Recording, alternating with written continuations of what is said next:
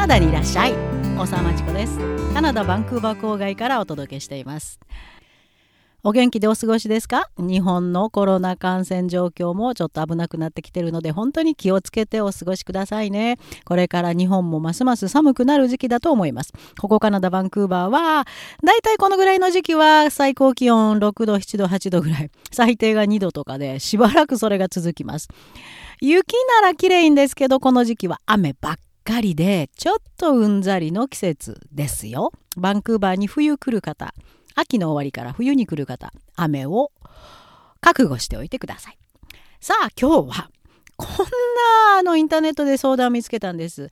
以前から疑問に思ってたことがこの質問の中に全て現れてるので、ちょっと引用してみます。高校の国際科に通う男子高校生です。将来イギリスかカナダのトップクラスの大学に進学して経済学を学びたいです。両親からはそのためにはIELTS のスコア 6.5 以上を取らなければならないと言われています。そのためにはどのような勉強をしなければいけないのでしょうか？また、ソフトテニス部に所属していて夜7時まで部活があるハードな生活です。 IELTS6.5 を取るには部活はやらず勉強に専念すべきでしょうか？ものすごい肝心なところが抜けてます。例えばね、日本のトップクラスの大学受験するなら、この人はカナダのトップクラスの大学行きたいって言ってますよね。カナダのトップクラス、University of Toronto、McGill、University of British Columbia、この辺り東大より上ですよ、世界のランキング。もし東大の大学受験するんなら、もう何はさておいても3年間受験勉強に邁進しますね。あるいは小学校、中学校から準備してますよね。カナダのトップクラスの大学、トップクラスじゃなくても日本語じゃなくて英語で授業をする大学に来る場合は、部活どころじゃないですよ、本当に。自分が時間マネージできなかったら。日本だったら塾の生活が普通なのではないですか？トップクラスの大学受験するの。カナダのトップクラスの大学進学を目指すなら、同じどころかそれ以上の準備勉強時間を確保することが絶対必要です。なぜ？留学にも受験勉強と同じ、いやそれ以上の勉強時間が必要だとは考えないんですかね。前から本当に疑問でした。高校で英語があんまりできませんでした。あるいは大学受験失敗しました。カナダの大学に留学しようと思います。冗談じゃない。日本の大学も受からない人たちがなんでカナダの大学でうまくいくと思うんですか？まずそこから根本的に自分はどこを立て直すべきかを考えないといけないです。インターネットのインチキエージェントのサイトには、カナダの大学には受験がありません。ですから誰でも入学できますよと、まことしやかに嘘が並んでます。全くの大嘘ですからね、要注意。誰でもは全く事実と異なりますよ。なぜカナダの大学には入学試験がないかって、カナダの生徒は誰でも大学行けるか？行けません。なぜ入学試験がないかというと、一発勝負のスタンダーダイズドテスト、もう標準化されてみんなが同じテストを受けるテスト、これをスタンダーダイズドテストって言いますけど、意味がないからです。大きいマイナス点があります。例えばアメリカの SAT、SAT、それから日本の大学入学試験。みんな一斉に同じテスト、しかも一発勝負の日本の受験では個々の本当の能力なんか測れないですよね。暗記でしょ？どうすんの、そんな勉強して。それぞれの生徒が持っている固有の能力はもっともっと広い範囲で異なる方法を使って、一発勝負じゃなく高校時代3年間で何をどう学んだかを見ること、これがカナダの大学が決めている基準です。アメリカの SAT は年間複数回受験できるので、日本よりはマシですけどね。これも廃止意見に傾いているのが現状なんですよ。はい、これがカナダの入学基準です。要するに高校まででどれだけの学力をつけたかを高校までの成績で見ます。で、いろんな活動もやってることが必要。小学校、中学校と基本的なリーディング、ライティングの特訓を受けて、クリティカル・ティンキングに基づいて、カナダ社会全体に存在するクリティカル・ティンキング思考法の基礎固めをします。そして、その基本が高いレベルで実践できる生徒のみが高校で大学進学コースを履修します。そう、高校だってコースがレベル違うんですよ。カナダの大学に進学する子が取るコースって、それ以外の生徒はほぼついてこれないコースです。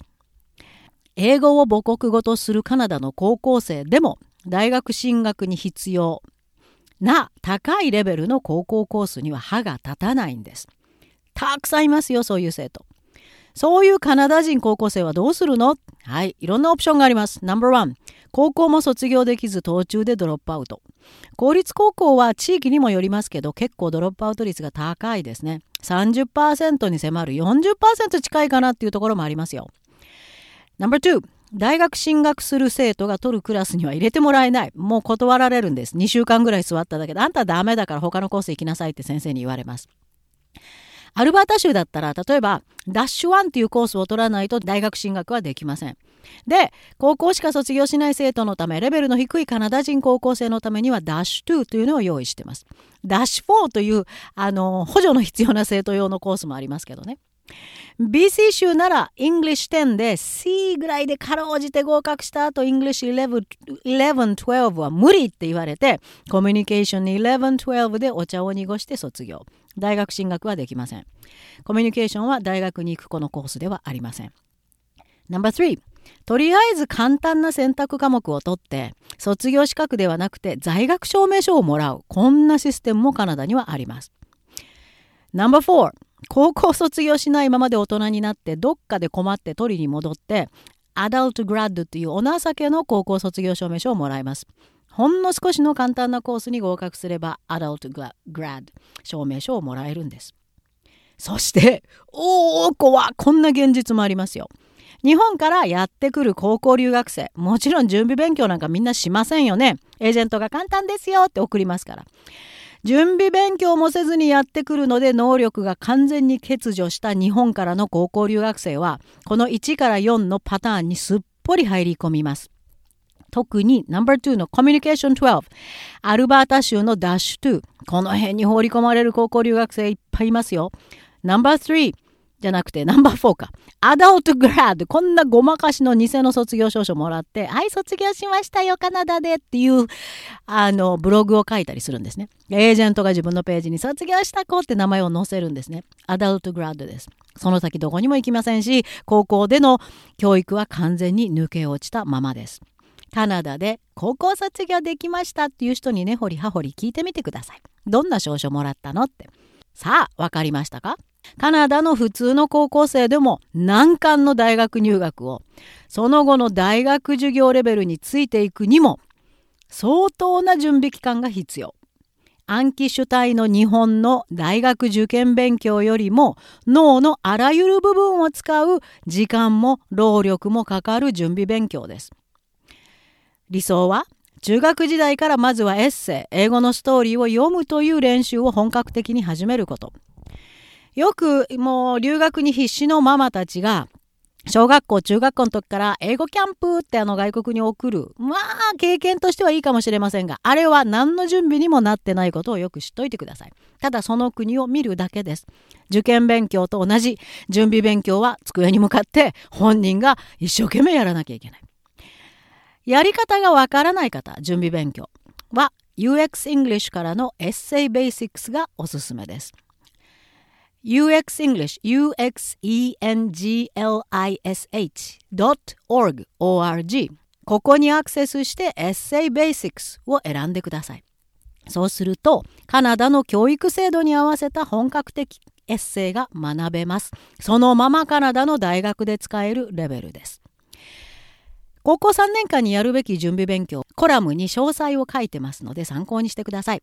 ニューノーマル世界でのカナダ大学正式入学方法です。さて、最初の質問に戻ります。カナダの教育制度も全く知らずに、ただ単に自分の思い込みだけで大学留学を考えている質問だったということがお分かりでしょうか？分析してみますね。ある高校の国際科に通う男子高校生です。これね、日本の高校の国際科であろうが何であろうが、英語で日本の高校で学ぶ英語ではカナダの大学には届きません。そして2つ目、私は将来イギリスかカナダのトップクラスの大学に進学し経済学を学びたいです。トップクラスの大学進学するのには成績はほぼオール5が必要。それは届いてますか？そして両親からはそのためには IELTS のスコア 6.5 以上を取らないといけないと言われています。そのためにはどのような勉強をしなければならないのでしょうか？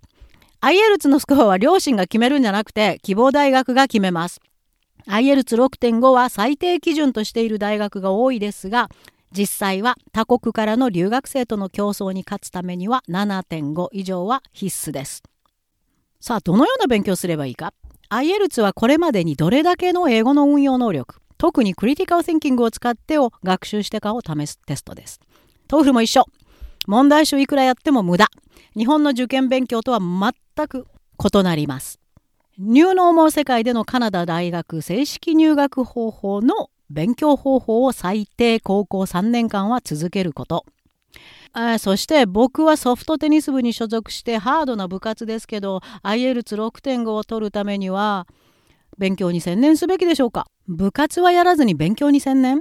やるかやらないかは自分次第。部活をやりながら難しい準備勉強をする動機があるならどうぞ。ない場合はこんな自分の時間の使い方まで質問しないといけないようでは、カナダの大学留学には幼すぎると思いますよ。全く異なる教育制度。しかも日本には存在しないクリティカルシンキングの国での大学進学には、高校3年間を使った集中準備勉強の必要なことを認識してください。留学準備勉強へのサポートが必要な優秀な高校生への指導もカナダから提供しています。パンデミックで刻々と変わるカナダ大学事情なども提供しながら、優秀な頭脳をさらに高いレベルに届けるために、毎日日本の高校生と話してます。さあ、カナダ大学留学への準備勉強へのリードが必要な方、いつでもご連絡ください。